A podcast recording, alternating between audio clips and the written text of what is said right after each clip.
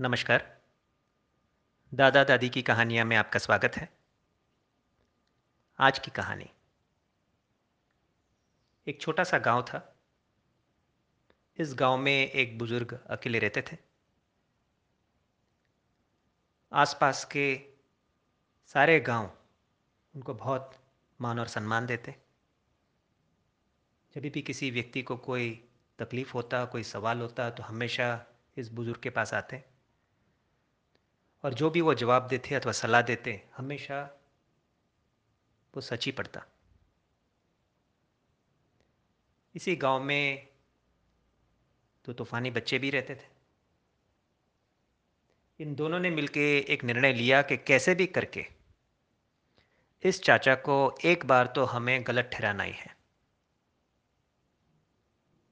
सोचते रहे और एक दिन उनको एक आइडिया आया। और ये दोनों चाचा के पास चले गए। उसमें से एक व्यक्ति चाचा के सामने खड़ा हो गया। उसके दोनों हाथ पीछे थे। और उसने चाचा को सवाल किया, चाचा, मेरे हाथ में एक पक्षी है। आपको हमें यह बताना है कि मेरे हाथ में जो पक्षी है, वो जीवित है या मरी हुई है? अब इस लड़के ने अपने हाथ में एक पक्षी पकड़ के रखा था और उस पक्षी को गले से पकड़ के रखा था। अगर काका ये कहते कि जीवित है तो उसने निर्णय लिया था, मैं धीमे से इस पक्षी का गला दबा दूँगा और उनके सामने दिखा दूँगा कि ये पक्षी मरी हुई है। अगर ये कहेंगे कि मरी हुई है तो मैं धीमे से उसको छोड़ दूँगा और पक्षी उड़ के चला जाएगा। तो आज जो भी जवाब ये देंगे, आज ये गलत ही ठहरने वाले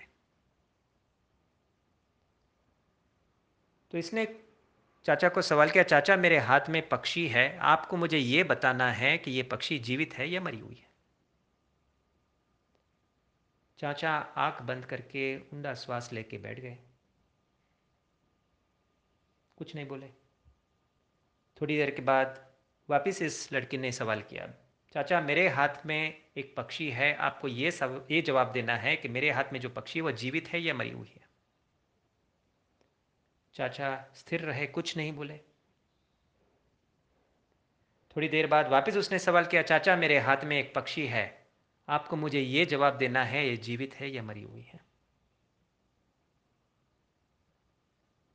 चाचा ने धीमे से आँख खोलकर दोनों हाथ ऊपर करके कहा, बेटा, जीवन तेरे हाथ में है। इस कहानी से भावार्थ क्या निकला? आपका जीवन आपके हाथ में है। आपको अपना जीवन आपके लगाम में लेना पड़ेगा। आपके जीवन के साथ आप जो इच्छा रखते हैं वो कर सकते हैं। अगर ये कहानी आपको अच्छी लगी है तो थम्सअप दीजिए और ज़्यादा से ज़्यादा व्यक्तियों को इसको फॉरवर्ड कीजिए। नमस्कार।